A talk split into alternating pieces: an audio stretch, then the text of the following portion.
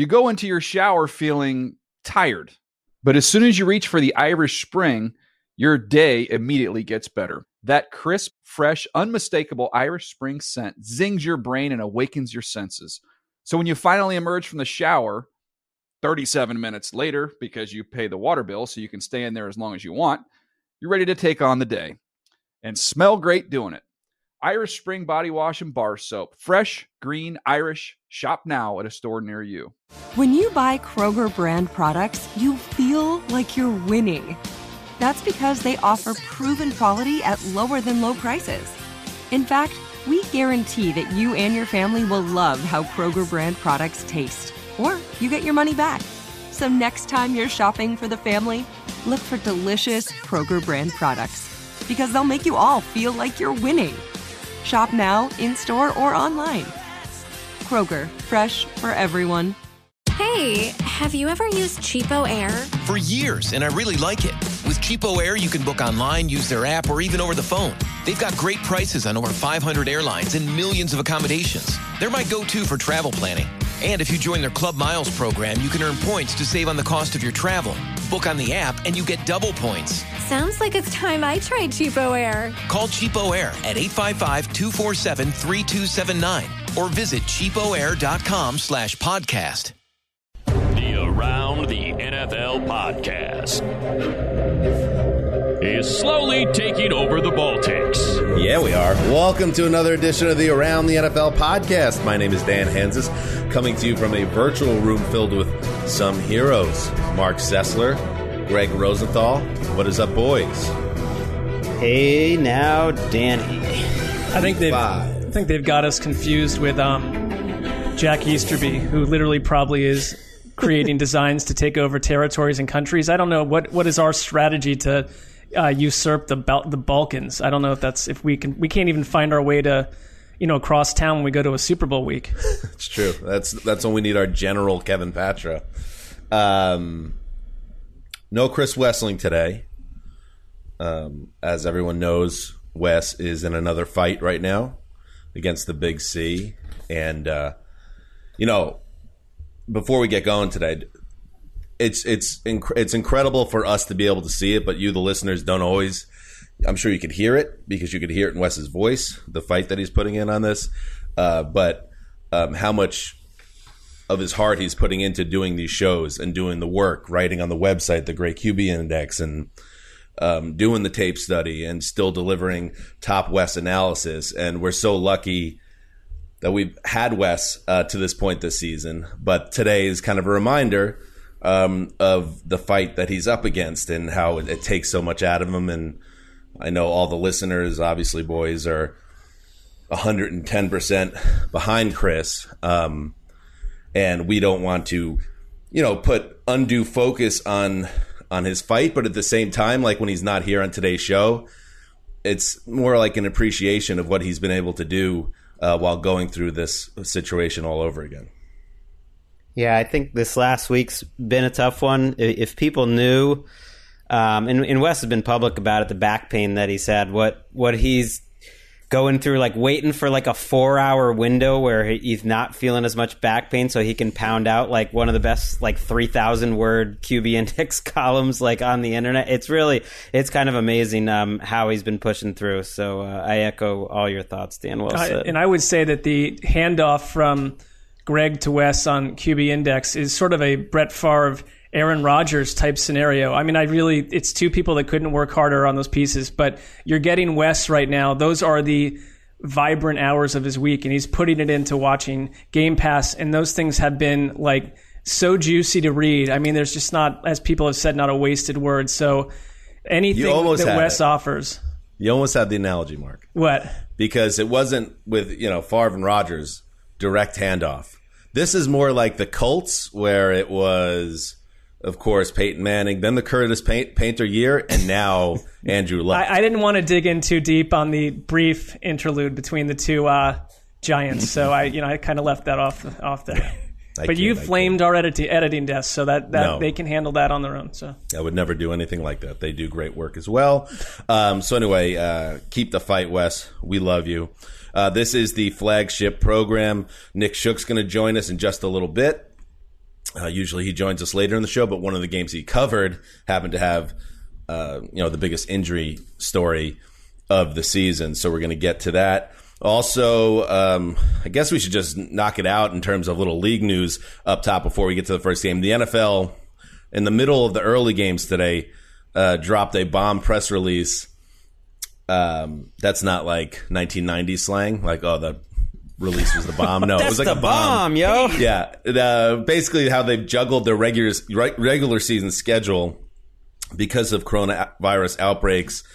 The Titans and Patriots, um, of course, affected directly by that, but nine teams are affected by the schedule um, reconfiguration, some over a period of weeks through November 22nd. New England, Tennessee, Denver, Buffalo, Kansas City, Miami, LA Chargers, New York Jets, and Jacksonville Jaguars. Denver's game at New England, originally scheduled for Sunday, then moved to Monday night when the Patriots had more COVID 19 tests. Now will be played next Sunday afternoon. Then that move came after the Patriots had another new positive test for COVID 19 on Sunday morning, according to a report.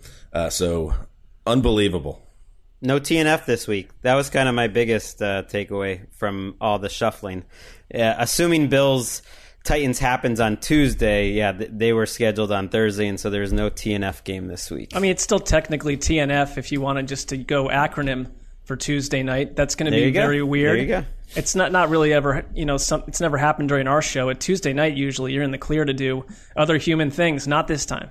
Didn't we learn though um, through last Monday night, Marc, that they're very serious about the property infringement of the different games that are connected to days? You know, the Monday Night Football snafu of Monday. What you know, the less said, the better. No, no, you're right. I mean, I'll, I'll probably be found in a in a van by the side of the highway at some point for you know going down that road.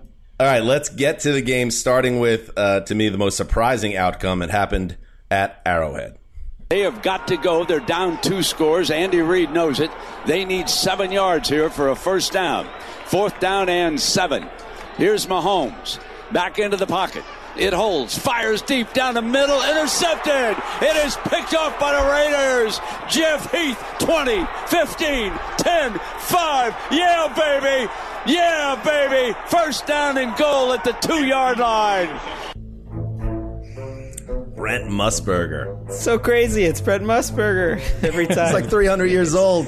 But you know what? That was a good call. Was? Uh, who is doing all the Raiders games now for the past couple of years in, in Vegas, uh, where he is running also an empire of some kind, I believe, Musburger. Anyway, Patrick Mahomes was shut out for most of the second half through that late interception that was really a dagger.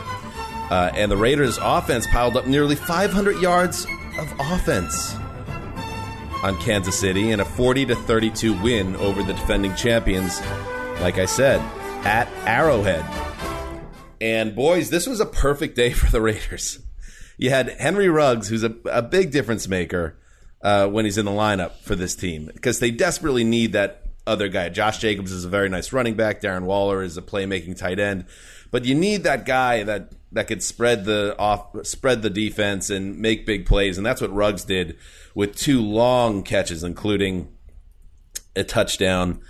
And Derek Carr, when you guys fire up the old Game Pass with this, you will be impressed. Uh, he, you know, a man that's often criticized for conservative play. We talked about on this podcast. I, I told him just to, it's okay to be Derek, Derek, Derek. Uh, and what he did today, the the guy that gets killed for being a check down machine, threw two bombs for touchdowns, had played with poise and precision, outplayed Patrick Mahomes. Uh, this one was for the haters uh, of Derek Carr, and if you're the Chiefs, yeah, is it a bad game or a sign of bigger issues? I don't know yet, but uh, it's quite a loss. Well, their offense hasn't been the same this year, and, and they look they put up a lot of points uh, against the Raiders today. But to have a, a long stretch in the second half where they don't do anything, that's out of character. Almost all their numbers are out of character uh, offensively. But I think it's a reminder. Yeah, it's like players matter, and sometimes we're like, well, this team is banged up, but then we go on and kill them. Um, but you get Trent Brown back, who's an All Pro caliber tackle, and you get your first round pick Ruggs back, who when he's been on the field this year has absolutely made a big difference. And suddenly, a very good offense turns maybe into a great offense, and and you get some plays and you coach around uh, your defense. What what a win! They've had a brutal schedule to be three and two despite this schedule, uh, and it doesn't really get much easier after the bye. Uh, I think they have the Bucs. Uh, and then another really tough game that I'm forgetting off the top of my head. But it, it, they've done amazing to be three and two at this point of the season. I mean, season. the, if you're if you're a Raiders supporter, or if you're Derek Carr, or if you're everyone that's flamed Derek Carr left and right, including me. I mean, I, I've just never really loved his style of game, and a lot of it had to do with the fact that like while the league becomes a deep ball league. He doesn't seem to be part of that party. And today is the kind of win that you just can savor because you knocked out a team that has not just beaten you, but destroyed you um, in the Mahomes era at times. I mean, your defense especially, and you've you've beaten a arch rival. Um, you've made it a rivalry again, at least for now. It hasn't Made been it for a long division time. race, maybe. It's a division race, and Derek Carr did it um, in a way that shuts everyone up. So it's a pretty sweet. It's about as sweet a Sunday as you could script for the Las Vegas Raiders. Right. Like I said, it was a perfect day for them. And it does show their ceiling. Like when they are humming, which I didn't think they could play at this level. And I'll point specifically at the defense. You know, they finished with over 20 pressures, the, the second most, I believe, that Mahomes has ever faced in a game. They forced, as you heard, his first interception of the season that nearly went back for a, a pick six. That came on a throw made from a crumbling pocket. And uh, Kelechi Osemele, who had been a big pickup for Kansas City, he went out of this game uh, with an injury. So they also got dinged up on their offensive line, the Chiefs. But to me, it's a great game and it's a fascinating game because I think there's big stories on both sides of this. That the Raiders' ceiling might be a little higher than we realized. That Derek Carr might be a little bit more. Dyna- I mean, we talk about, and we'll get to the Dalton scale in a little bit. We talk about uh, where he fits in the landscape and how players like him go up and down depending who they're with. Well, if Henry Ruggs is a superstar deep threat, uh, you know, we are going to see Derek Carr start hitting on more of those big plays if everyone stays healthy. So, nice job by the Raiders. Chiefs, we'll see.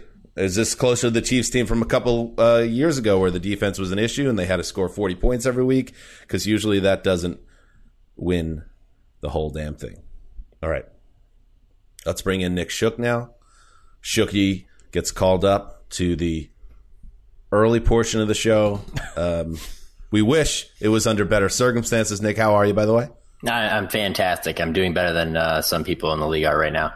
exactly. All right, let's hit the highlights of what went down in Jerry World. Snap back, four man rush, deep ball down the right side for Gallup. Caught it at the 15 yard line and then out of bounds. A call from Brad Sham, the Sham God, and Babe Laufenberg of KRLD. Yes, Michael Cal- Gallup had two incredible catches on the final Cowboys drive on passes thrown by Andy Dalton. And Greg the Leg closed the game out with a field goal. Cowboys 34 31 over the winless Giants. Uh, an important win for Dallas puts them in first place in the woeful NFC East, but that was not the big story after the game. Not even close. Hit it, Rick. And here's a quarterback draw up the middle. Prescott bouncing out to the left across the 20. He's inside the Sherwin Williams red zone. 19 Boy, and he's hurt. Yard Dak line. Prescott's hurt. I, I didn't like the way he fell. When you run your quarterback, you're always taking a chance. He's holding his right leg. And Yeah, that's going to get McCarthy off the sideline. Well, and they immediately, the official there in front of immediately waved for medical personnel to come over and attend to Dak. Yes, it was a serious right ankle injury for Dak Prescott. In fact, it was a compound fracture of the right ankle. He has surgery scheduled uh, for Sunday night. It will end his season, and in the eyes of many, will end the Cowboys season. Uh, Shook, that was a really sad moment as the gravity of the situation revealed itself. Yeah, no doubt. I mean, the replays when they were showing them immediately after it happened were were gruesome enough, but you know, seeing Dak tearing up and, and wiping the tears from his face with a towel uh, as he's on the cart and getting driven away, you just realized all the ramifications of the injury that he had just sustained, both with the Cowboy season and also with his future, with him playing on the tag. The risk associated with that all of a sudden becomes reality. Um, of course, it tanks a season that was already a struggle, and in a game that was already a struggle. I mean, Dallas was down seventeen to three at one point before they charged back. It looked like they were going to be able to to kind of pull away before this happened, and the air kind of got sucked out of the stadium at the same time that he got hurt. And, and you know, you worry as a fan of a team about the future of your team, but really, more importantly you worry about the future of Dak Prescott, who has done more than enough to try to lift the Cowboys to victories early in the season, uh, as their defense has not done its part, and he has thrown for an incredible mar- amount of yards. He's made plays with his legs, and he unfortunately gets hurt making a play with his legs, and, and it really just makes you wonder, you know, is this the last time we've seen Dak Prescott in Dallas? it, it is mm. a possibility. Well, I'm not sure if they're done this season in, in terms of that that NFC East, but when you think about what Prescott's been through, man, I mean, you feel for him. Um, he spoke so eloquently about you know struggling with mental health this year, with, like, like, a lot of people have. I mean, he lost his brother to suicide this year. He lost his mom, um, you know, as a lot of people know before the draft, and uh, he seems like about as good a leader as there is in the NFL. Um, I I don't know where the the Cowboys team goes like next. We could have that discussion in a second, but I, I don't know. I, I guess I have a hard time believing he's going to be anywhere else um, but Dallas in the future. I'm not saying this injury raises that or lowers it. I had a hard time really buying that that would happen before this, and, and I think that's still true. Just because because he's played too well, and it's just too crazy, um, too crazy to let a guy that that that good go. I, I, think you're right, and I mean, I, there aren't that on the juxtaposition on the same day that, and we'll get into it, that we saw Alex Smith return um, to the field from his injury. That the, the, day began with that, and it ended with this. Um, but the parallel also is that the outpouring of genuine care from enemy lines and beyond and within the own locker room um, that was pro Alex Smith.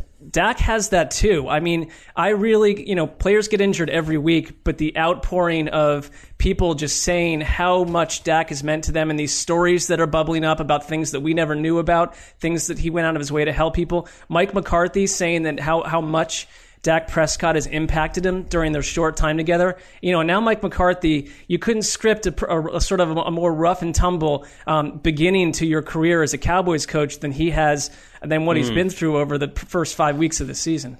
It's, it was a little surreal because Jason Garrett, now the offensive coordinator of the Giants, is one of the first people that gets to Garrett on the far sideline uh, when he gets to Dak on the far sideline when he's on the ground. You had Tony Romo in the booth for CBS, of course, who handed the baton uh, as Cowboys quarterback to Dak.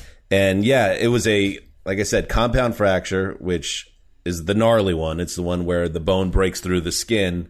Uh, the good news is, as nasty as that injury is, um, it's we've seen it a lot where that's something that gets repaired and players return at full strength. And I'm I'm with you, Greg. I think barring some type of unforeseen complication in his rehab, I would imagine that Jerry Jones is going to still richly richly reward Dak, and he'll enter next season, hopefully week one, as their starter and as one of the highest paid quarterbacks in the league. Mm. None of that would surprise me, but none of that helps him right now. That's speculation. Or the Cowboys, Andy Dalton. I thought that was an awesome signing by them I mean, not that Andy Dalton's awesome, but I thought that was like when they signed Andy Dalton quietly this offseason, uh, it struck me as one of the better moves for depth that we saw at the quarterback position. And you saw what he was able to do, which is come into that game and um, put points on the board. Beautiful pass to Gallup to set up the game winning kick.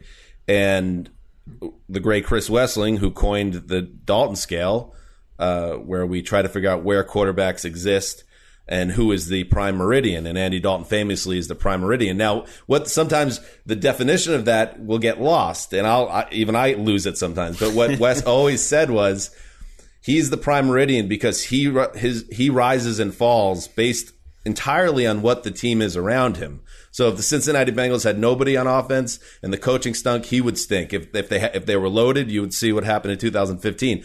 This is the ultimate test of the Dalton scale because he now joins an offense with the three best, you know, wide receiver, uh, the best wide receiver triplets in the league, and an All Pro running back, and a still solid offensive line. I'm, I'm excited to see Dalton's second act of his career. Obviously, hmm. not at the expense of Dak, but I'm excited to see how he does here. Yeah, and you know, he did find success today, 9 of 11 for 111 yards, and of course that pass that set up that game-winning field goal, which was a beauty and a great grab by by Michael Gallup, but it, it will change their offense a little bit because it's just that you don't have the same guy running the system. I mean, and that is going to be an adjustment that they're going to have to make on the fly, but it still comes down to the same thing for them, which is their defense. You can't give up 34 points to the Giants. I don't care if one of those scores Right. was a defensive touchdown. That's not going to win you games against almost anybody, and, and it almost cost them today. Well, it's also like, what's the goal here? If the goal is to to possibly go win this division, you know that that seems attainable. But for the Cowboys, you know they've done they've they've had first round losses. Like that'll be a good story, and maybe it's something you can build on going into next year. But they're not winning the title without Tyron Smith, La'el Collins, and Dak Prescott. They're not going to the NFC Championship game without both of those tackles for the year and Dak Prescott. And this defense, by the way, I mean, it's just not going to happen. So. No, know, but it's I would not. I would say that if you're if you're Mike McCarthy, if you're the coaching staff, like you've got to salvage something here. Sure. I mean, it's it's been a pretty disappointing head coaching job in general. I mean, I just you know. I- Part of it is Mike Nolan has his plan feels shotgun from decades ago, and it doesn't function in 2020. According to you know the players seem you know peaked with it too. But I mean, you can't like if you can't win this NFC East with the talent they have, uh, Do they have talent on defense though? Oh well, they. they're- I mean, it's one sided, but their offensive, Right. like their They collection do, though. of on offensive paper, talent. On paper, I mean, they they're gonna have they're gonna get Van Der Esch back. They have Jaylon Smith. The secondary on paper doesn't look terrible, and they have Everson Griffen and Lawrence and Aldon Smith. It sort of doesn't add up, but uh, they are two and three. That's good for first place. Hey, what They're about what about now. the Ewing theory? All right, let's move I on. don't think that applies here. How about not? Here's the snap to Deshaun. Throws over Get the middle. Got a man. First down, Cooks. Left side, 15, 10, 5. He's in. Touchdown, Houston on fourth down. 28 yards. Marc Vandermeer of KILT. No Bill O'Brien, no problem. I mean, like, no problems anymore. Maybe. Deshaun Watson and Brandin Cooks found their rhythm, and the Texans finally get off the schneid. 30 14 win over the Jaguars in the debut of interim coach Romeo Crennel. Shook, the Texans, uh, they look different to you today? Yeah, I mean, they played with a little more life, but I think they got a gift by playing the Jaguars. I mean, the Texans had an extremely difficult first three Oh, games they of earned the that season. gift, though, Shook, when you look at their schedule. I mean, I mean, look, like they, they went from Kansas City to Baltimore to Pittsburgh to to Minnesota, which you know you can say what you want about Minnesota, but it's Jacksonville who has not played well since week two. Uh, that Thursday night game, that loss against Miami was essentially the start of their downfall. They haven't been able to pick up the pieces there, so it, it wasn't exactly the greatest challenge. Still an NFL team, of course, but it wasn't like the competitions they've played before. So I think they did luck out a little bit there. But for the first time this season, I saw a Texans offense that actually moved the football with rhythm. Uh, uh, Deshaun Watson, despite his two interceptions, he was pretty sharp for the most part. For the first time this season, he established a connection with Brandin Cooks, who had eight catches for 161 yards and a touchdown.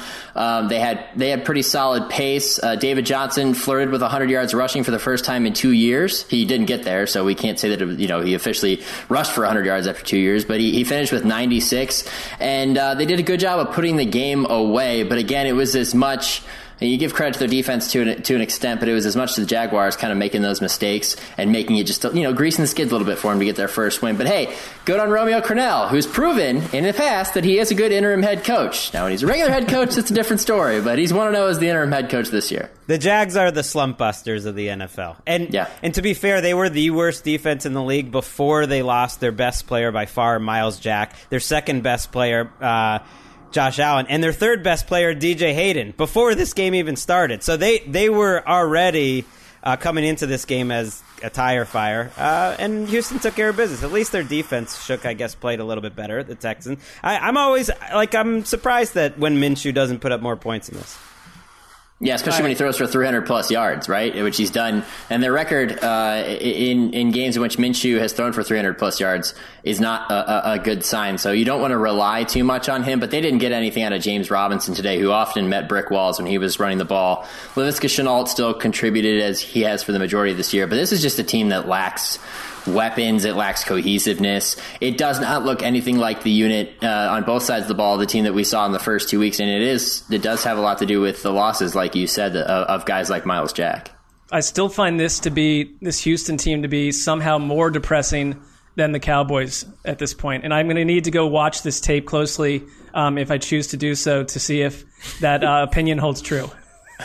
well, they were certainly more depressing, I thought, when Billy was there because a real ugliness had settled over there. I think they love Romeo. I think I saw after the game they were saying that all the meetings, like Romeo just says funny stuff all the time. They're well, always who, cracking How can up. you not love Romeo? He's I mean, like sort a- of like a lovable old He's like a walking grandfather. teddy bear. But just watch out here, guys, because their schedule's going to soften up, and they now they can rally. It's like in Major League. We all shook. You, you know, your Cleveland Yeah, Indians yeah, yeah, in yeah. Major League. Like uh, sometimes it's good to rise up against the father figure or the owner or the general manager slash coach that you didn't like. What better way to stick it to Bill, Billy O'Brien out the door than to you know reel off five of six wins after his departure? You're back in. Hey I Romeo, Romeo, it's, Ja- it's Jack Easterby with the Texans. You want to come coach the Texan- Texans? Oh, hold on, I got a guy on the other line asking about white walls. I mean, Romeo's been a player's coach. He, he, there's a, a famous clip in, in Brown circles, which there aren't many of those in the last 20 plus years. Maybe there'll be some this year, but there aren't many. Where he was in the locker room after a victory in 2007, his one great year with them, when he said. When you guys do well, it makes me look good. And I'm looking pretty good right now. And today the Texans looked pretty good, I guess. So not bad for your first win. All right. Speaking of those Browns, Nick, hang around here uh, as we dig into the latest Cleveland conquest. Rivers on third down and four from his own 46 yard line. Motion by Taylor back into the backfield. Shotgun for Rivers. Third down. The Browns shoving off the left side. Then they drop off. Rivers back to pass. Late pressure coming. Steps up, throws. That's going to be picked off. They got it down the sideline. Picked off by Ronnie Harrison. It's a pick six. Touchdown.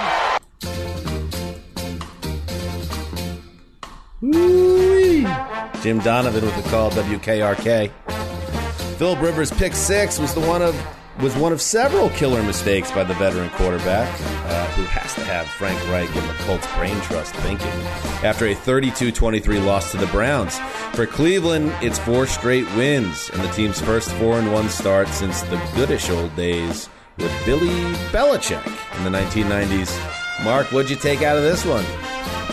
I would note that the last time that happened, when they in 1994, they they, they made an interesting nugget at the end of the telecast that it was um, prior to the first season of Friends. Like culturally, that's a really long time ago. I mean, beside all the little football, you know, items, this game is to me uh, another study in what this Browns team is this season. You know, you, it, the, the the talk was okay. This is a run heavy team. They're systematically running for 200, 300 yards a game, and that's how they that's how they've basically squeezed the life out of their opponents to get to three and one. What would happen in this affair against a really good Colts defense?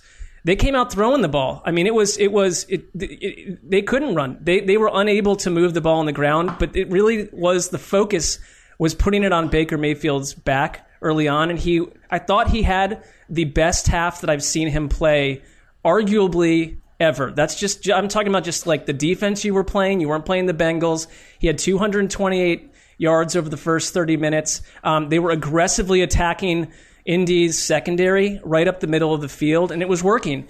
And you know this Browns team is learning to get up quickly as they did against Dallas, but then you've got to deal with the other 30 minutes. And they were lucky that Philip Rivers um, is a quarterback right now who I think, number one, they're playing around the best they can. And that's not easy to do because they're not littered with stars, the Colts. But I don't think that they necessarily trust Philip Rivers. And I also think that he just doesn't fit into what the Colts probably should be on offense. So there were like that that was coming into view as this game was melting down the stretch for the Colts. But the Cleveland secondary allow is inviting and allows sort of anyone back in. And I think one of the stories of the game for Cleveland, and Nick, I know you watched this too. But the you know they're days away from playing the Steelers, and they came out of here with Baker Mayfield, Wyatt Teller, their badass right guard, Ronnie Harrison, who had the pick six, who they brought in to play safety, Harrison Bryant, Jacob Phillips, Jordan Elliott, Sheldon Richardson, Olivier Vernon, and Kareem Hunt, all with injury questions heading into Monday. So you know it's this is this team is not extremely healthy, but instead of a classic sort of Cleveland melt job. They made just enough plays down the stretch to get to four and one, and it's something that I mean, Nick, I don't know where you were in 1994. I know where I was, and it feels like a long time ago. He was a zygote. In 1994, I was two. Um, Jacobs Field had opened, and my dad took me to the exhibition game the day before it opened, and we sat in the front row in the upper deck, which he still sits back and, and wonders why he ever did that with a two-year-old son. That's insane. Um, but good for him. Yeah, I, I mean, you Good think about it. dad. Belichick was the head coach. Um, Nick Saban was the defensive coordinator. Ozzie Newsome was a front office- office executive who had yet to become the first black GM in the NFL in NFL history. Um, this is an extremely long time ago. Of course, it, it would be the year that we're in a pandemic that Browns fans can't enjoy this, but that's neither here nor there. I, you're right about the, how they've had this this identity of a run first team and how it just didn't work today. Kareem Hunt was under 80 yards rushing today. D'Ernest Johnson ripped off a run to kind of put things away at the end, but for the most part, they couldn't run the ball well. The Colts tackle really well individually. That's one thing that really jumped out Open to me. field tackles. They were not break. The, Kareem Hunt and Nick Chubb are guys who do not go down on first contact. Usually, they usually break through an arm tackle. The Colts were very, very good at tackling, and it forced the Browns and Kevin Stefanski to just try to figure out a different way to move the football. And I do give him credit, especially in that first half. I thought these were two coaches who had pretty solid game plans, and it was just a matter of execution. In the first half, the Browns offense executed it very well, moved, moved the ball down the field pretty easily. I think they outgained um, the amount that the Colts allowed last week. I think they outgained them almost entirely through maybe two and a half, three quarters. So the offense was moving. They were getting past this defense, but they also ran into those troubles that you mentioned, and um, and it really came down to. Basically, Philip Rivers throwing a pick six and also getting uh, hit with a safety because of a grounding penalty in the end zone. That was the difference in the game. Frank Reich said he thought Philip Rivers is playing very good and is the least of my worries after the game hmm. when they Well, I don't, I don't know him. what he's going to say, but I, I, I just see someone that. No, I'm with you. Phillip I thought Rivers going into old, this you know. game, that's why I, I thought the Browns would win because offense beats defense in 2020. Everyone talking about like, oh, the Chiefs defense, they're pretty frisky. Okay, you give up 40 points. The Colts defense, number one in the league. They didn't get a single stop in the first half of this game. I know they made some plays and they didn't have Darius Leonard, but ultimately good offense beats them. And I know you got you guys are picking on the running game a little bit, but the test of the the ultimate test of a great running team is can you run it at the end of the game when the other team knows it's coming to win the game and they ran for two first downs not just that D'Ernest Johnson one to win the game at the end against this defense? That's I know that's getting like Marc Sessler's it's getting him sizzling to have such a run heavy Browns team. I, I usually don't like I can't really even look at these games till we get out of this show and after Sunday night football then it starts to become reality. Sitting at a desk um, like doing this and like typing out data points and looking at like a hideous Dolphins Niners game at the same time it all is very surreal until later in the night the Colts defense. I mean, the Colts. Oh, brutal because Baker, as good as his first half was, was terrible in the second half. He threw two picks, could have been a third. He had a fumble that they recovered, and after he got driven to the turf by Justin Houston, and he's in a lot of pain, as Marc said. Uh, he is, you know, he was getting X-rays after the game. They reported. Um, I don't think he could have completed a big pass on that last Mm. possession. Well, so and with Nick Chubb not playing, and with Baker Mayfield maybe not even able to make a throw, you let D'Ernest Johnson beat you with a 28 yard run on top of everything else. Frank Reich probably, if I had a guess, because he's smart, he is trying to head this off at the pass because he doesn't want to add anything else, Ron Rivera style, into a potential quarterback controversy. You do have a solid backup in Jacoby Brissett, a limited but solid backup. Uh, but Rivers did not play well. He is one of the biggest problems that the Colts have right now. I, I don't care what he told the media. Yeah, that pick six is one of the easier ones you'll ever see in the NFL, no doubt. I mean, he left that out down the sideline. He just has no juice behind his passes these days, which is understandable with his age. But um, for the most part, you're absolutely right. I mean, it's it's a Colts team that this is a game that when we came in, we saw the Browns and the Colts each at three and one, and we said. Okay, well, are either of these teams for real? Because the Browns had a nice little easy patch against a couple lesser teams, and the same thing with the Colts. I guess we had an answer, but we really won't know for a month or two, if not longer. But today, the Browns are the better team. the NFL is weird like that, but uh, the Browns four or five to start the season, not bad at all. Shook, come back and join us on Sunday Night Football, okay? Sounds good. All right, let's move on, Ricky. He throws it down the field. Oh, that is Chase Claypool into the oh. end zone for a Pittsburgh Steelers touchdown. Wide open from 35 out, and Ben kind of knew it. Yeah. oh, yeah, I've been saying it all day. This is our fourth time saying it, but that's top shelf Canadian bacon and sizzling. Oh yeah, there's the Dave Dameshek football program theme attached to another Steelers win. I do love when the color guy, all you hear is like a guttural noise. Yeah. Ah!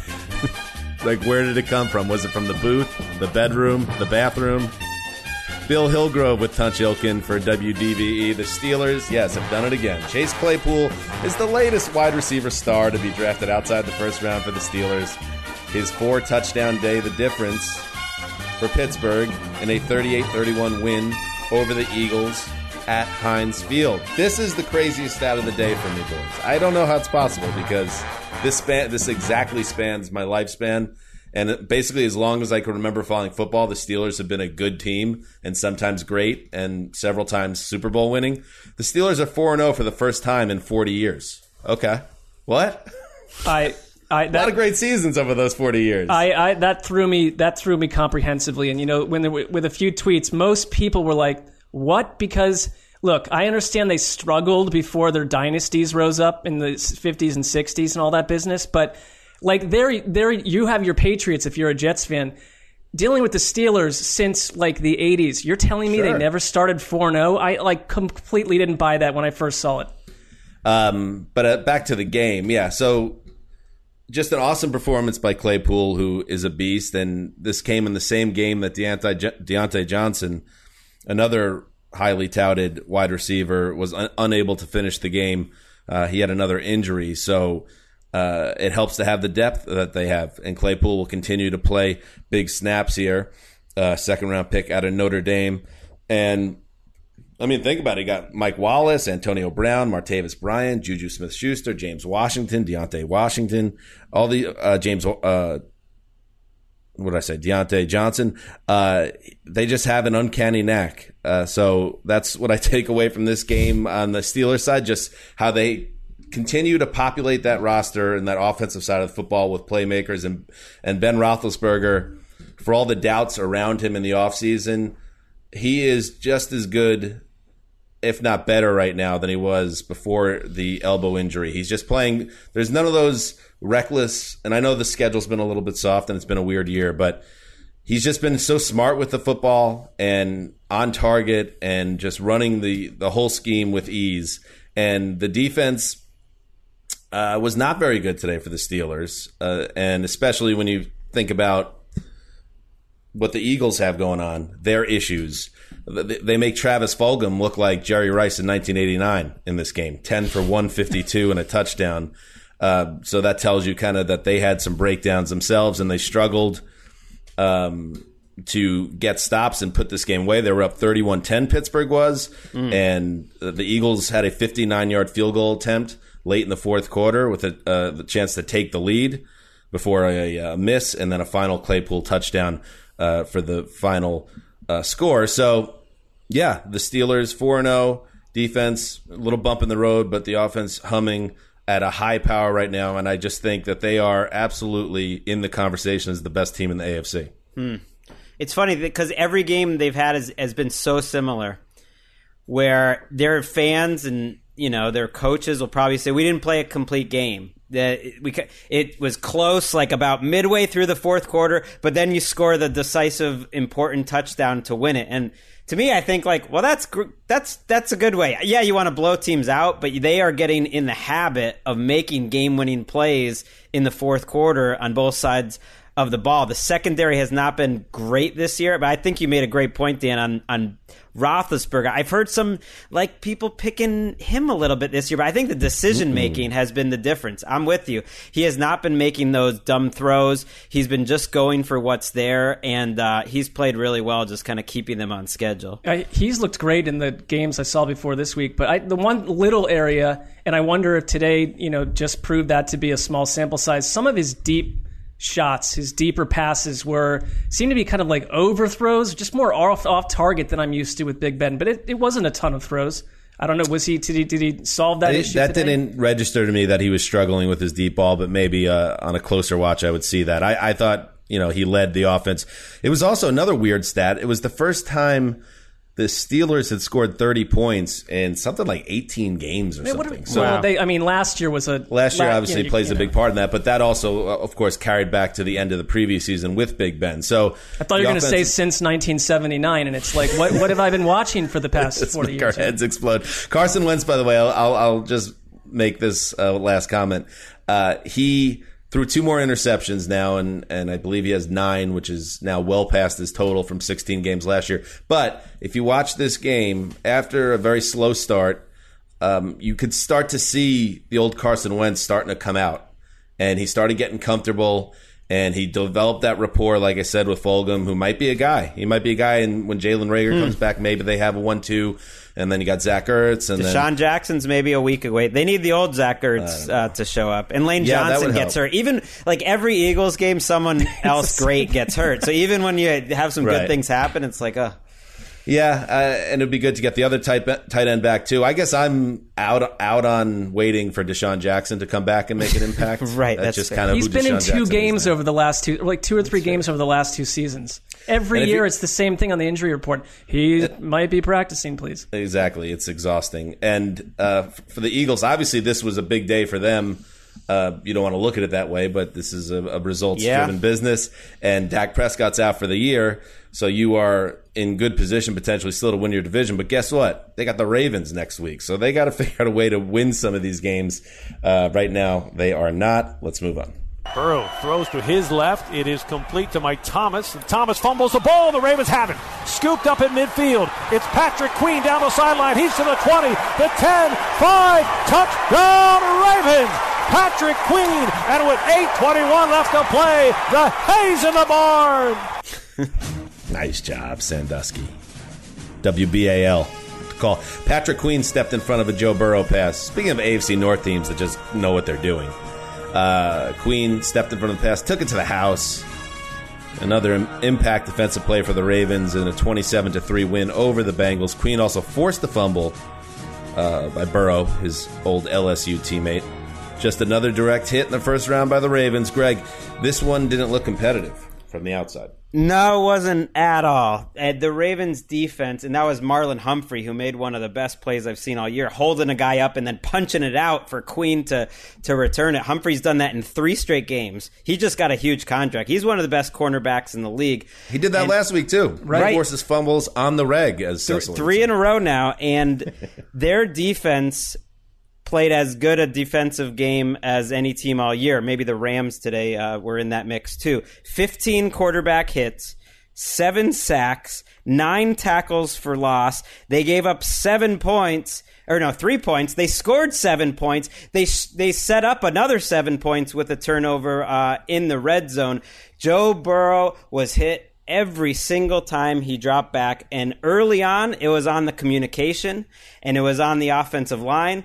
But probably about midway through the second quarter, some of it was just on Joe Burrow having a rookie day and holding the ball forever when they're sending pressure. And even when they blocked it up, sometimes he was just holding it and taking hits and no one's open. And it was just a bloodbath. You felt I felt bad Mm. watching the Bengals uh, offense in this game. They could have thought- pla- they could have had like 20 drives they wouldn't have scored. Well, it's I a reminder. We were moving away from those in Cincinnati, I- but I guess Right. it, it could happen when you got a rookie quarterback. These things could happen against great teams. Yeah, because I mean, last week was oh, we you know the the Bengals protected Burrow a little bit better. Maybe the offensive line can figure out their act to some degree. Um, not the case, and it's it's a really rough division. Um, every division is rough to be a rookie quarterback, but when you're dealing with Pittsburgh's front and Baltimore's, I Yep. mean, they're going to teach you lessons that are going to be hard to forget, and you just worry about anyone in Joe Burrow's position where you say where he's starting to make rookie mistakes, like.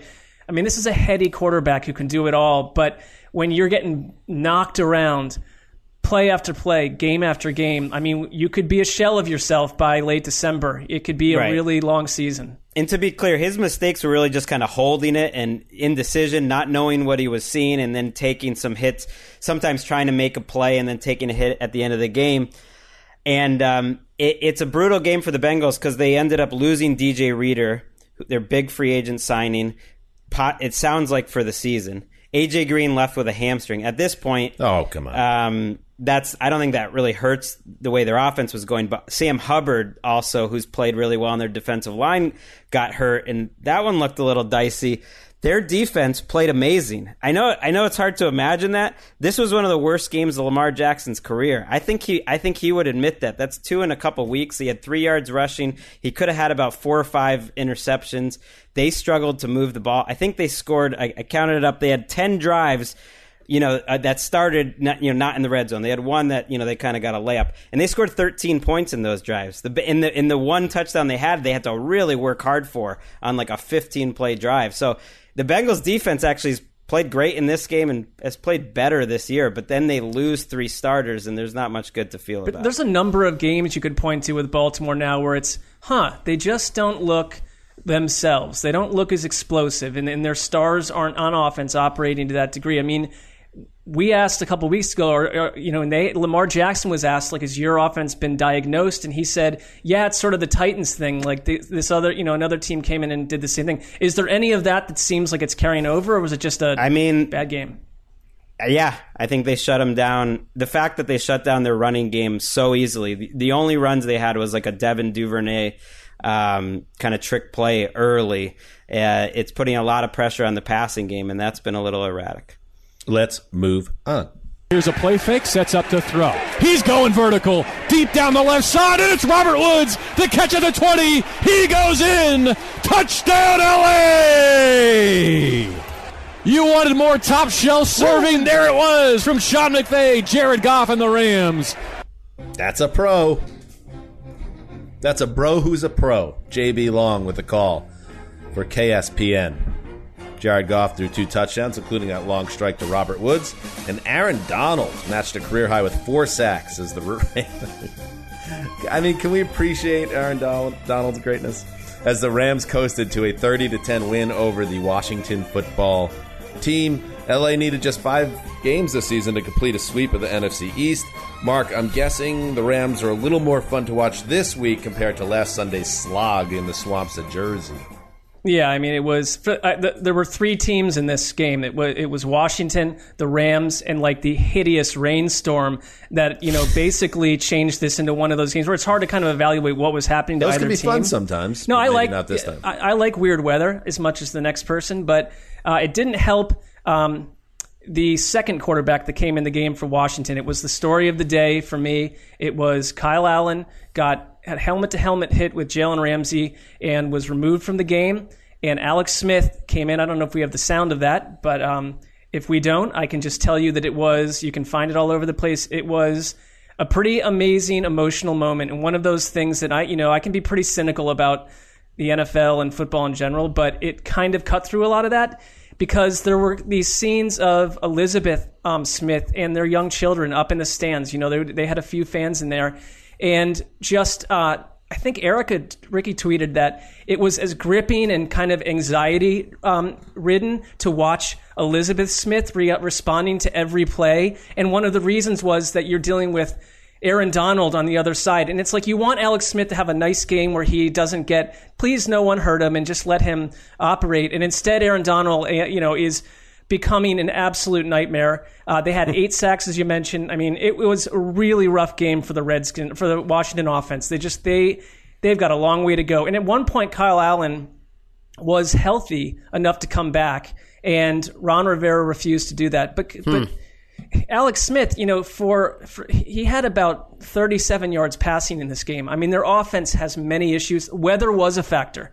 Um, it was a nice return, but this is another one of these NFC East teams that's you know telling themselves we're going to win the division and we'll have probably two wins by the end of October, but we still have a chance to win one of the worst divisions we've ever witnessed with our eyes. Everyone is was the same way, really, since the injury to Smith, which was almost two years ago, Alex Smith, and you know how gruesome it was, and then the ESPN special Project Eleven, I believe it was called, where you just saw the how um, insane the reco- recovery process was, how he almost lost his life, and then when he gets activated and moved up to backup quarterback this week, there is that feeling of kind of nerves around it because now everyone's invested in this idea of this guy completing this comeback, but also like now that we've seen the documentary, we've been following the story, we know that he has a wife, we know he has kids, we know he's a nice guy, and it's like, oh my goodness. So, you know, on Twitter, I had no no viewpoint on this game other than what was going on in my tweet deck.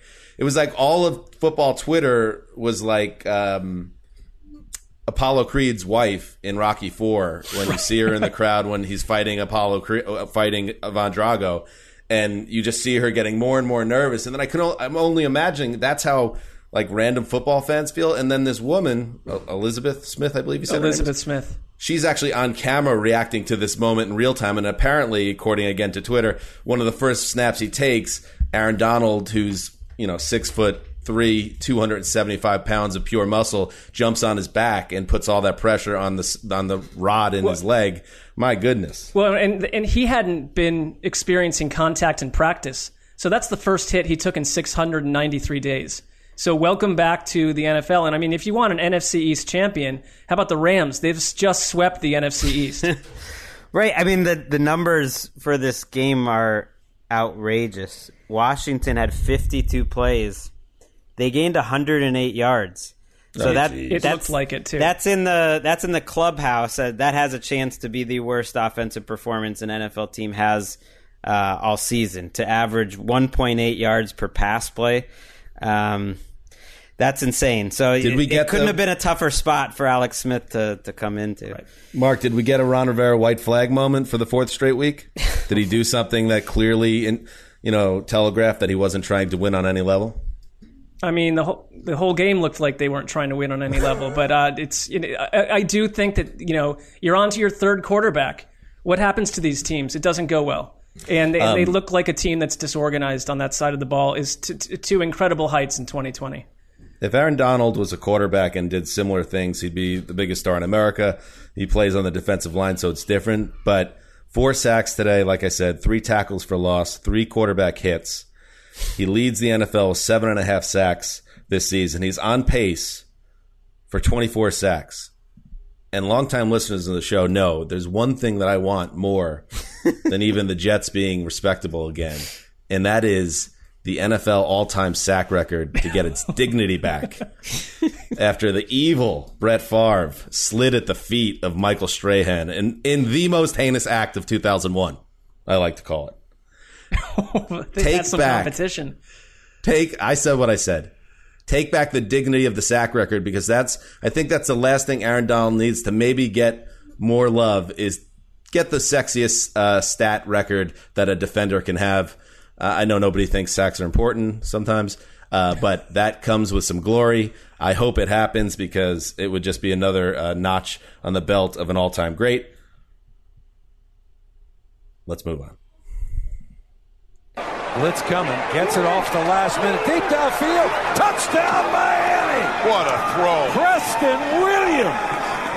Ryan Fitzpatrick goes this ball, getting hit right in the chest, and puts it right on the money. What a beautiful throw. What a day for Ryan Fitzpatrick. Jimmy Cefalo, WQAM with Jason Taylor. Jason Taylor. How about that? Fitzmagic refuses to be contained. Three days after the old Zeuser predicted Ryan Fitzpatrick would be making his final start before Tua time, the Harvard grad threw for 350 yards and three touchdowns with a nearly perfect passer rating and a 43 to 17 destruction of the 49ers, who apparently aren't as close to takeoff as this podcast thought. Greg, the big story after this game was Jimmy G benched at halftime after an ugly two quarters.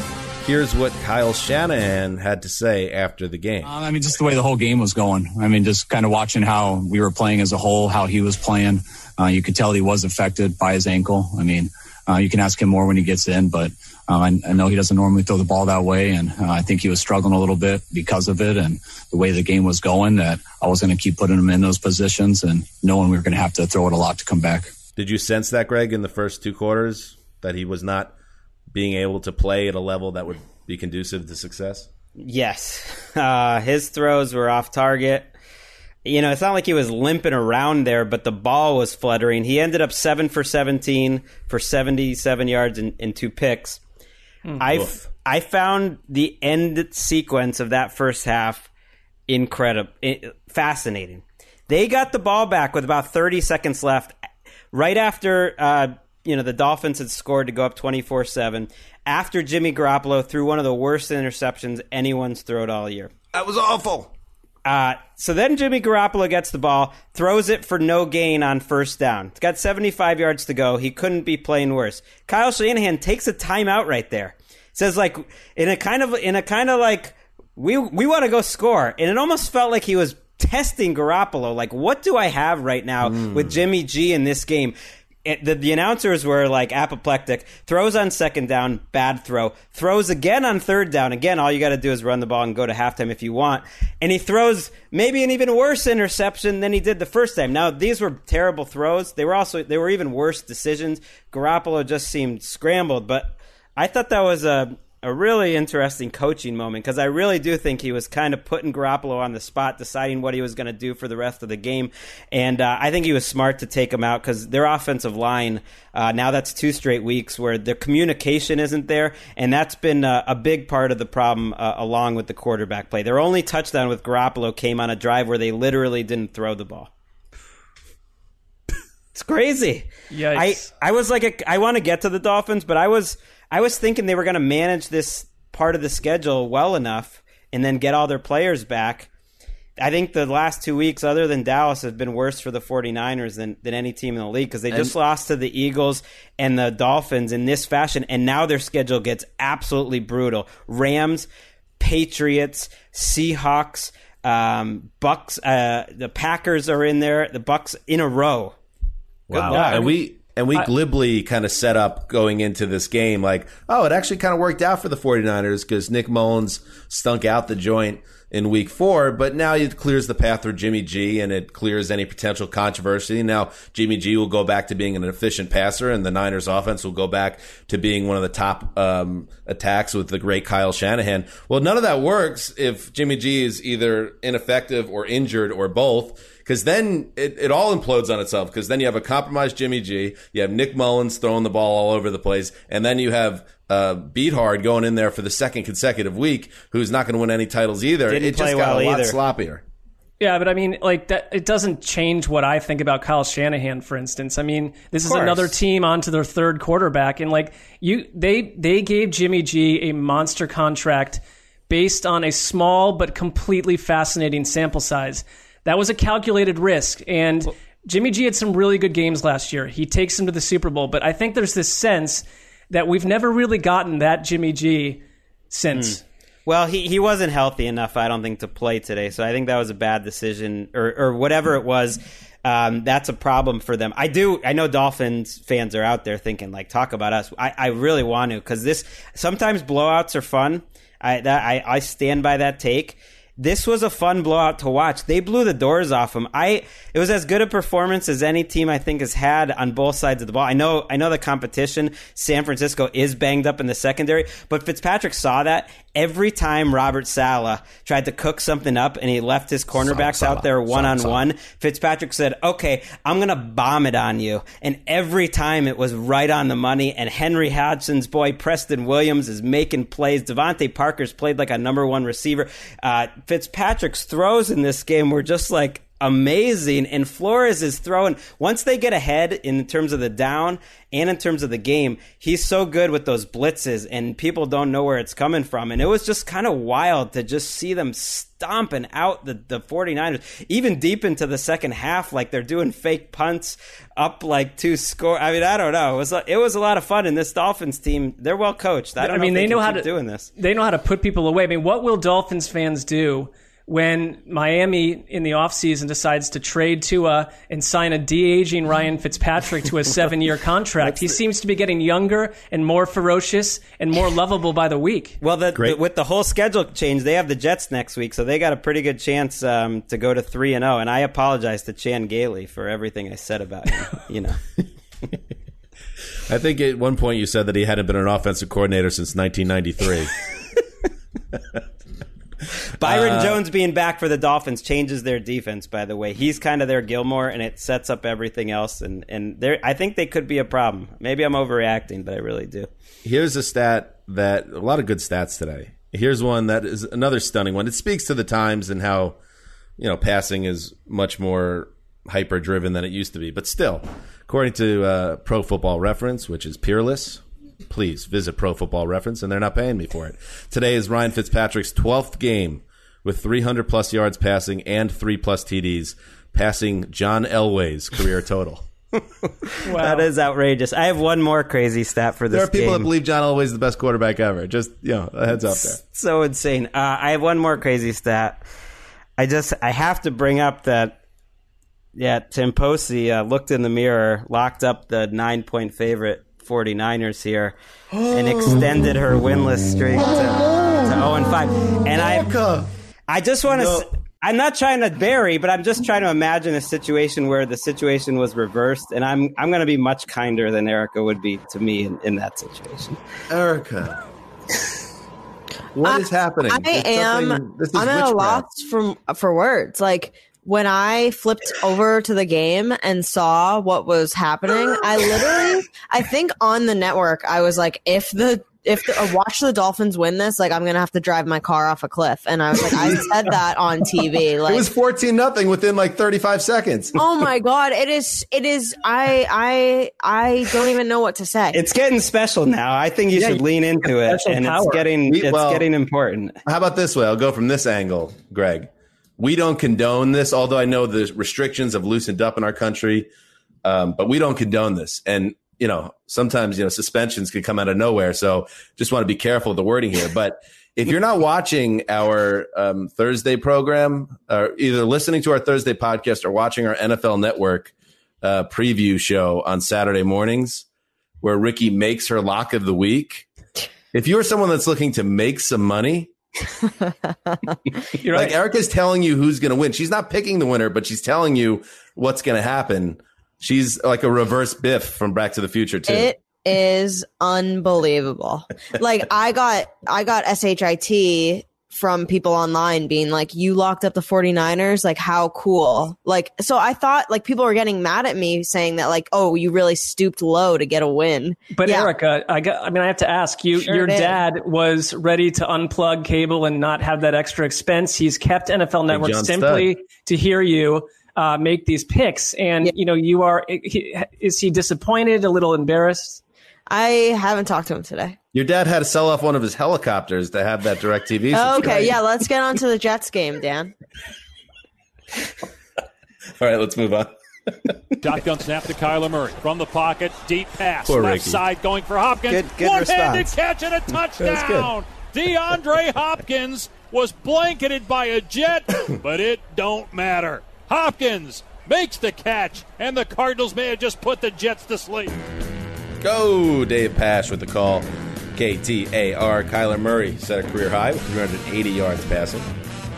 And the Cardinals coasted to a 30 to 10 win over Joe Flacco and the New York Jets. Another blowout uh, for New York. Marc, there's been cause for concern about this Arizona attack in recent weeks. Are the Jets just the perfect remedy for any team in need of a fix?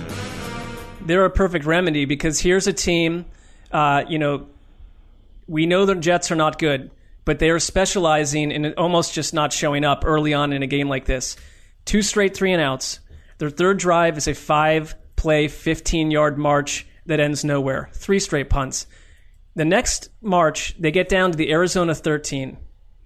13 yard line. It is a third down call, third and short. They hand the ball off to a third string tight end named Trevon Wesco for no gain. So in 2020 fashion, they go for it on fourth and one. Le'Veon Bell stuffed, turnover on downs. And here's the thing I don't think Arizona looked very, very good in this game until the offense opened up down the stretch. I know that Kyler Murray threw for more yards than he has in any other game. You go watch this and tell me if it looked that way. I still see an offense trying to figure out how they can be what they want to be. And Hmm. Kyler Murray, um, he's going to do Kyler Murray things. And I mean, they are giving the ball to DeAndre Hopkins at a incredible rate at this point, and Hopkins had a Hopkins game down the stretch. And you know, it's, you didn't have to do much against this Jets team, but I would look at the, the Cardinals. To me, are not that fun to watch. Um, just from a, if you're just sitting there casually checking them out compared to what I thought they would be, I think they've got a ways to go. Um, Kenyon Drake to me is a hot and cold act. I mean, they're just you know, it's it's October and they do not look like a finished product and they might have lost Chandler Jones for the season. That's probably the biggest thing that came out of it for them. Whoa! So yeah, that's another big injury. one. So you get you get Kirk and Edmonds more involved, which I think people wanted to see. You get 28 first downs, but losing Jones. Look, this is a team that's only won eight games um, in the last two seasons combined. So being three and two, you don't sneeze at that. But yeah, I think the ceiling feels a little lower than than we thought with this Cardinals team. And if you listen to our preview show, for the first time in my 10 years at NFL media. I did not draft the Jets in the preview. I didn't watch them really on Sunday. Wasn't it better? I had in the corner of my eye. It was a much better experience, but obviously not. I'm not going to, you know, fill out a dossier like Wes did and quit on the Jets, but I'm not going to watch them if it's an Adam Gase coached team with Joe Flacco at quarterback. There's nothing there for me to learn. There's no entertainment to be had, and mm-hmm. I much rather watch the Steelers and Eagles and the Raiders and Chiefs in the early slot. That's just the way it's going to be. The Jets have failed, and I've I've said this too many times over the past five or six years on this podcast now. The Jets are failing, and their only real job is to provide entertainment to the fans that pump millions and millions of dollars into their enterprise. They can't even put a competitive team on the field. Um, so why should any Jets fan support them? Um, and I choose to support them from a distance. I support Sam Darnold, and I, I want to see him back on the field, and hopefully uh, he'll be back on the field next week, although that's no given. But here's, uh, before we throw to the next game, just some stats to tell you how bad this team is, because this is the worst Jets team I've ever seen, and that includes Kotite Jets. Uh, they've been outscored 161 to 75. They've lost every game by two or more possessions. Their offense has scored more than 17 points once. Their defense has allowed at least 27 points every game. That from Connor Hughes of The Athletic. Dark, dark days. And Bill Parcells ain't walking through that door. Let's move on. On third and four, Atlanta blitzes it. Maybe Joe Brady? Bridgewater goes left wing, caught. 50 yard line. Down the sideline, Moore 40 to the 30. DJ Moore's got a convoy, and he'll social distance into the end zone for a touchdown. Does a Forrest Gump right down the tunnel. He continues to run right out of sight. What a great play. That? What a great play. I needed this. Bring me, bring me back to life. Bring me, bring me back to life, please. come, come, come, come, come. Mick Mixon with the call WBT. Teddy Bridgewater delivered another solid performance, and DJ Moore and Robbie Anderson combined for more than 200 yards receiving, including that long Moore TD, in a 23 to 16 win for the Panthers over the house cleaning Atlanta Falcons. That's three wins in a row for Matt Rhule's Panthers without Christian McCaffrey, and we're going to get to the Panthers and give them they're just Dukes. They're playing very well right now. But let's start with the big news that came down Sunday night. The Atlanta Falcons, something that a lot of people were expecting to happen, uh, maybe even sooner than this, but it happens now after week five. Dan Quinn out as head coach. The team has also fired longtime GM Thomas Dimitroff. Uh, that leaves CEO Rich McKay in charge of the football operations. Uh, welcome back, Nick Shook, as well. Uh, start here. Shook. The Falcons, they just they needed a win. They couldn't get a win. They couldn't get it going this season, and uh, Quinn saved his job with a strong finish last year, but there was no saving it this time around. Yeah, I mean, uh, it's a situation where things were kind of about to go off the rails or pretty close, and um, this this appeared to be the final blow uh, in in that pursuit. And it's kind of sad because the Falcons last year, you know, they finished the season pretty strong and looked like they were promising, and maybe they'd be able to turn a corner going into this year, and they just haven't been able to do it. I mean, whether it's been blowing leads, which they've done twice, or uh, just just not putting together strong performances, um, it just hasn't reflected well on it. Well, they do that every year. Finish strong. It's the story of the Dan Quinn era. Start bad, finish strong, not overcome your injuries, and it, it's tough. You feel for him. He's obviously a good dude, Dan Quinn, and, and Thomas Dimitroff took over in 2008 first draft pick was Matt Ryan. You do wonder about his future. Um, Dimitroff, you know, led them to easily the best 12 years in the franchise history. It, it's not even close, but Arthur Blank, who's at the game, of course, he comes down at the sideline. How can he not help but compare his sideline to the Panthers, who have a brand new head coaching staff? And they're much more efficient and well run on offense. And then I think about the Panthers defense, who lost four starters during this game: uh, Gross Matos, Brian Burns, Donte Jackson, Kawann Short, and you know what they did? They hold, they hold the Falcons to 16 points. They're resourceful. They can overcome injuries. It's not like okay, that's the excuse for their team. And you feel for Quinn because I mean, at some point they, he just had terrible luck. I mean, he had terrible luck in the Super Bowl. It was luck and design. He had terrible luck this this year too with the, some of the onside kick and the way those comebacks came. But that luck is part of the game, and ultimately they just were pretty mediocre for the last three years, and it gives Arthur Blank a, a head start. Pretty interesting. Rich McKay is there picking the next coach. Man, talk about a survivor. He he got fired for Dimitroff to come in. He's like you know he's like Easterby before Easterby. Well, I mean he he got nailed for fake crowd noise before fake crowd noise was a league mandated essential uh, heading Easter into this season. But I would say this about Dan Quinn because you know I know that he was um, a fascination of mine when he became their head coach. Chris Wesseling fell into that spell too, and but I don't think it's a spell. I think he's a good. He is a, like it's the kind of thing like these guys. Dan Quinn knows more about football than like it, like ninety nine point nine percent of America and it and and Thomas Dimitroff it tracks back to prehistoric days with Bill Belichick's Browns, who we talked about. These guys are not lacking for knowledge or skill, but the marriage of GM, head coach, and head coach, the path of a head coach is um, very unpredictable, no matter how good you are at it. And I don't think Dan Quinn is someone that players disliked. It was the opposite. And like he was someone that owners all around the league wanted to interview. And there's people this year that will pop up in the same way, and they'll, they'll be you know, high, they'll be highly regarded going into, year one, year two, and year three. But you don't want to run into Matt Rhule because Cliff Kingsbury told you last week, you know, Matt Rhule got him fired back in the college days. and now he's, now you right. run into Dan Quinn and he mows down these guys. But on a serious note, I just think that Dan Quinn is a good coach who couldn't deliver on. But here's the thing: we always pull. No, we always pull these. coord- We always pull these head coaches from mostly successful programs. This is the defensive coordinator of the Super Bowl winning Seahawks. But then translating that and taking that to the next place tells us more about Pete Carroll than it does about Dan Quinn. I mean, it's not easy no. to duplicate. He did well. He made a. He almost. He should have won a Super Bowl, and he won a couple. You know, he won a playoff game the next year. But he's a defensive coach whose defenses were Dan, never why are good. you why are you like giving me this like Yeah, he was. His up with defenses the- were never good, this? and he's a defensive coach. What It is is- your look, Dan? It shows the cyclical nature of the NFL. Like just like Bill O'Brien fired this week. Once upon a time, you know, he was the guy that, you know, saved programs and was the face of a very difficult situation, was championed in Houston as this guy that's brought life to the organization. And Dan Quinn was the head coach. And I know Kyle Shanahan got a lot of credit uh, for the Super Bowl run, but you know he was a, a seen as a great hire at the time, and uh, everybody loved him. And it just you know these firings remind you that you're all- you're you're hot, and then for nine out of ten guys, you're eventually not, and everyone thinks you're nothing. Uh, so it's you know it, it it's a tough situation for Quinn and Dimitroff, who had plenty of time there, but also tough for him, obviously. Uh, that, that it's ending this way. And yeah, you have to wonder with Matt Ryan there getting a little older. And obviously, this seems like a franchise ready to hit the reset button.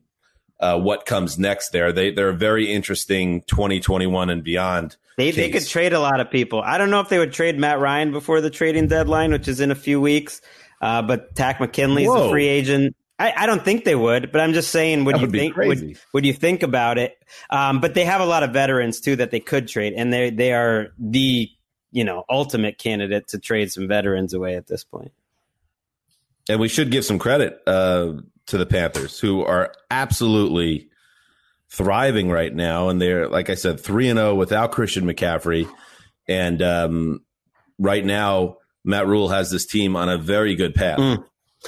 Yeah, I, I was so impressed. You know, they lose these defenders. Matt Ryan makes some mental errors and missed throws and an interception uh, in the red zone with you know about 11 minutes left, and the Panthers then just go on a six or seven minute drive where it's Mike Davis on fourth down. Mike Davis has 361 yards from scrimmage the last three weeks. Whoa. Teddy Bridgewater and this team are so fast offensively, you know, Robbie Anderson and Moore and Teddy, and they play fast with a tempo, but they can slow it down too. They're they're pretty in they're an interesting team. They can speed it up, they can slow it down, and they slowed it down right at the end, and they just killed the clock uh, on these third and shorts. And Atlanta was was not tough enough for them. It was it was a fairly decisive victory, despite you know only a touchdown final score.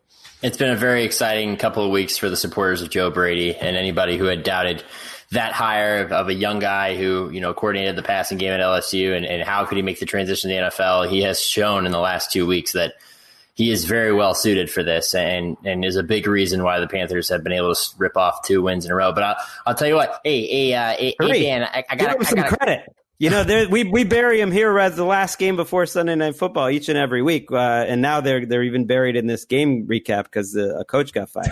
Right, give the right, Panthers exactly. some credit. Hey, but uh, first time, long time. Uh, I got a theory here. Uh, uh, you know, uh, not a lot of people talking about this, but uh, uh, that that McCaffrey guy, he, I think he might have been the problem, huh? huh? huh? might have been the problem. Could be your theory.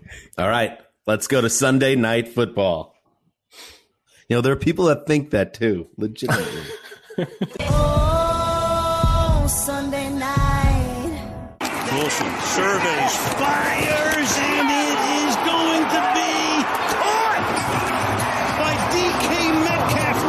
touchdown. That is an unbelievable drive. You got to be kidding me. You've got to be kidding me. Al Michaels with the call. After a stuff on fourth and inches that kept the Vikings from running out the clock in the final two minutes, the Seattle Seahawks take over at their own six yard line with one timeout and a little under uh, two minutes to play, and they go 13 plays, 94 yards in a minute 42 capped by that DK Metcalf, DK Metcalf touchdown, the go ahead touchdown, the game winning touchdown, and a 27 26 win for the Seahawks over the Vikings. Marc, that is obviously a great win for Seahawks and Seahawks fans and Russell Wilson's MVP candidacy. Uh, but what a killer loss for the Vikings. Oh, my goodness. Well, I, I think these are two like movie characters playing to script. We've seen this film multiple times. I mean, my my takeaway from more like a global level is that the Seahawks are a team that can play the worst half they've played all season and overcome it. And the Vikings are a team that can be against Seattle and have Seattle's worst half and not overcome it. And it, yeah, you know, we've like it, you just take it for granted that Seattle's going to find a way to get down there at the end. And there was definitely, and I know that there, you know, I, our, my friend Patrick Claybon does not like the momentum thing, but I felt, I do believe in it a little bit. And I felt a momentum shift when Dalvin Cook went out of this game. And what happened? You have them up 13 nothing and Seattle just climbed the way back in and they used, Will Dissly, Greg Olsen early on, and they recover the Cousins fumble. They score two plays later. Cousins is then picked off by KJ Wright, who had a pretty crazy games tonight. And bang, suddenly it's like you're like, you're, if you're a Vikings fan, you're thinking, I've seen this a thousand times. If you're a Seahawks fan, you're thinking, I'm nervous as always, but I've seen this a thousand times. But suddenly you're about to cough up two straight long touchdown drives to Kirk Cousins. That was what was crazy. After that moment, it, when you it, say it wasn't point blank, it's, but it's like Cousins, you know, gets himself together. You think they're just going to totally choke. And he has two awesome long drives to put himself in position to put themselves on the third drive, then into that fourth and one situation. And I like that they went for it. It's not just because of the numbers; it was because of the situation that that night they were they were they were winning those those fourth downs in the first half that they got are the reason that they were ahead. And they were so good running the ball. And if Dalvin Cook was in the game he would have just bounced it outside. I mean the hole was right there for Mattison. But of course they didn't make it. They didn't stop a fourth and 10 early well, and they didn't this, Greg. stop the touchdown. Greg they, you're right. The Vikings like didn't completely the tent didn't just get swept away by a tornado. Like they were still around. But did you trust that Kirk Cousins and the Vikings were going to win this game Of when you were not. heading At- into the? That's all no I'm saying. That's At all I'm no saying. Point. just oh, I'm agreeing tight, with you, know? there, of course. And and the minute, even though I thought it was a good idea to go for it on fourth and short, I just were like, oh, they'll probably wind up losing this game now. I'm not going to defend a ship that appears to be taking on water, but I mean, the Vikings showed some serious resilience in this game. I mean, uh, uh, the the the finish at the end of the first half, and then and then the way that you know losing Dalvin Cook and the way that the Seahawks re- rebounded, you know, early in the second half. I mean, that would have wiped out a lot of teams. And, and even though you're not dealing with the crowd in Seattle and everything else, you lose your best running back. The momentum shift, like you had mentioned, Marc, and yet they still found a way to take the lead, and, and they were in position to win this game. I, now, some people might debate the whole uh, kick the field goal, go up by eight. Even if they go down and score a touchdown, they got to go for two, or going for it on fourth down. And you're right, they did miss Dalvin Cook there, but I mean, they do deserve some credit. It's just a bummer that at one and four, I mean, they're it's going to take a Herculean effort to get back into. I mean, it took a perfect play by the two best players in football, maybe, to beat them in that fourth, fourth Yeah. goal. And that's kind of been their season. Like they've had some ugly performances, but they've also been in some situations where you're like, ah, I just wish they could get over the hump. And and they're one and four. I mean, it's a terrible position to be in at this point. You'd think they would have more wins at this point, uh, This considering their team, but it's just not there. this was an awesome performance for like 50 minutes of game time. Yeah. They they were up 13 nothing at the half in Seattle with Russell Wilson at the peak of his powers. They put it was a brilliant first half defensively and they moved the ball enough on offense put up points. And then it goes from 13 nothing from 10 minutes in the third quarter till 8 minutes in the third quarter. It went from up 13 nothing to down 21-13 including the Chris Carson run where he just runs over the defense and you just think, "Oh, it's over. This is going to turn into a blowout for the Seahawks." But for them then to mount an 11 play, 77 yard drive, a fifth for a touchdown, a 15 play, 97 yard drive for a touchdown, get an interception of Wilson in there, get the ball back and run it all the way down to the goal line, not be able to get the, the foot, and then give up the 97 yard, uh, 94 yard touchdown drive. Like that is to me like It's unreal. an And two fourth, unfathomable loss. two fourth and longs. And on the game winning play, Odenigbo has Russell Wilson dead to rights and he pulled up because he was afraid of getting a roughing the passer call.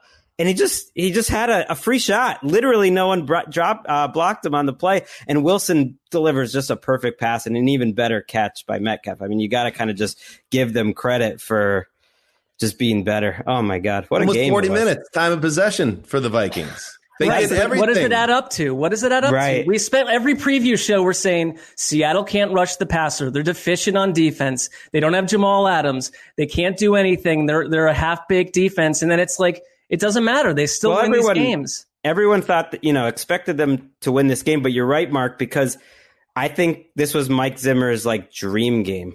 If It you was. if, if you can't win, like he loves being so run heavy, and I was a little worried at halftime, thinking, "Wow, they see your point, Marc. They played absolutely perfect, but you're only up 13. Like you should be up more if you play perfect."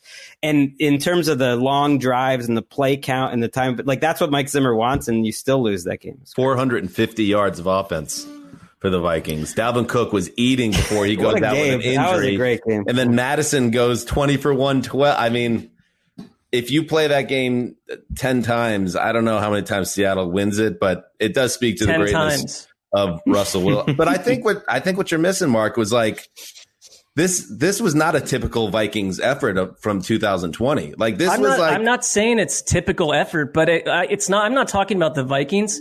I'm talking about the Seahawks. Yeah. yeah, I'm talking I about still- the Seahawks. That you, we want to we want to we want to them, though. credit the Vikings as resilient. The Seahawks are the most resilient team around.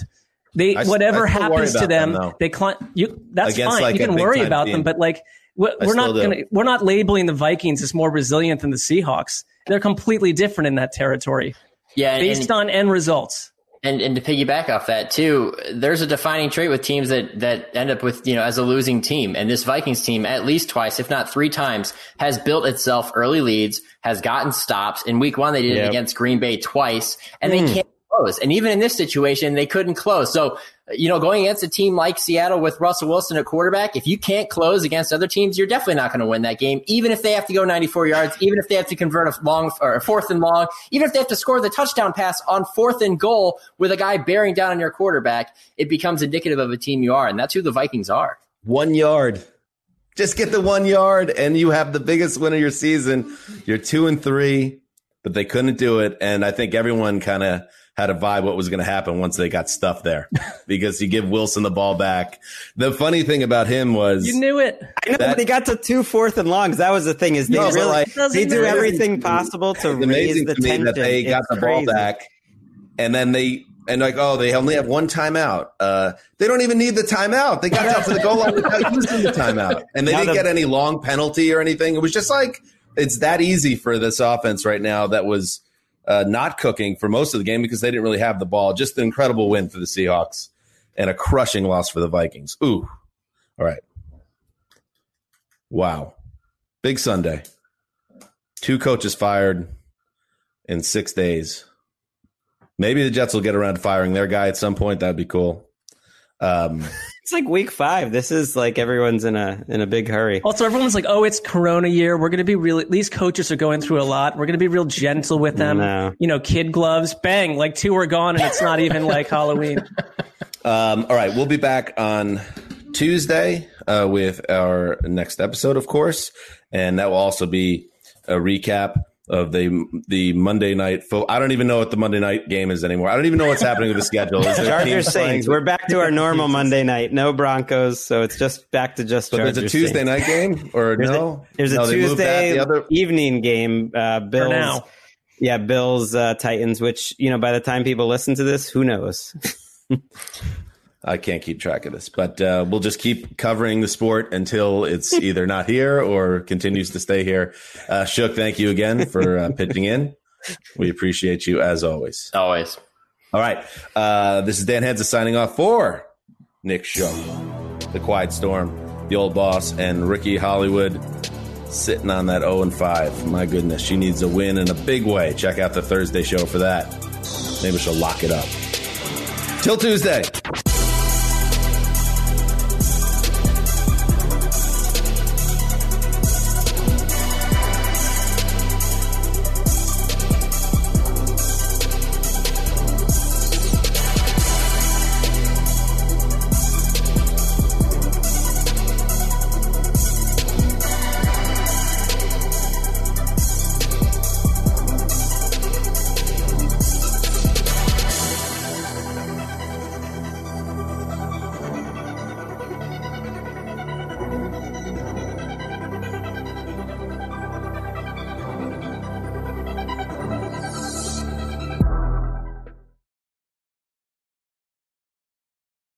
You go into your shower feeling tired, but as soon as you reach for the Irish Spring, your day immediately gets better. That crisp, fresh, unmistakable Irish Spring scent zings your brain and awakens your senses.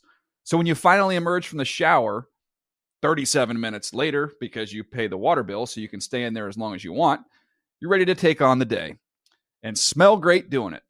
Irish Spring Body Wash and Bar Soap. Fresh, green, Irish. Shop now at a store near you. Hey, have you ever used CheapOair? For years, and I really like it.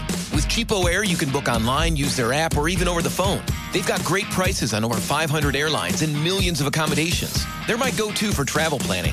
And if you join their Club Miles program, you can earn points to save on the cost of your travel. Book on the app, and you get double points. Sounds like it's time I tried CheapOair. Call CheapOair at 855-247-3279 or visit cheapoair.com slash podcast. Get in zone, AutoZone. Welcome to AutoZone. What are you working on today? My check engine light's on? Hmm, that could hurt your gas mileage. The AutoZone free Fix Finder service can help find the fix for free. Get in zone. This whole report for free? That's right, printed and on your phone for free. Get in zone. But what if the fix is too tough? We'll recommend a local shop. Fix Finder, only at AutoZone. Get in zone, AutoZone. Restrictions apply.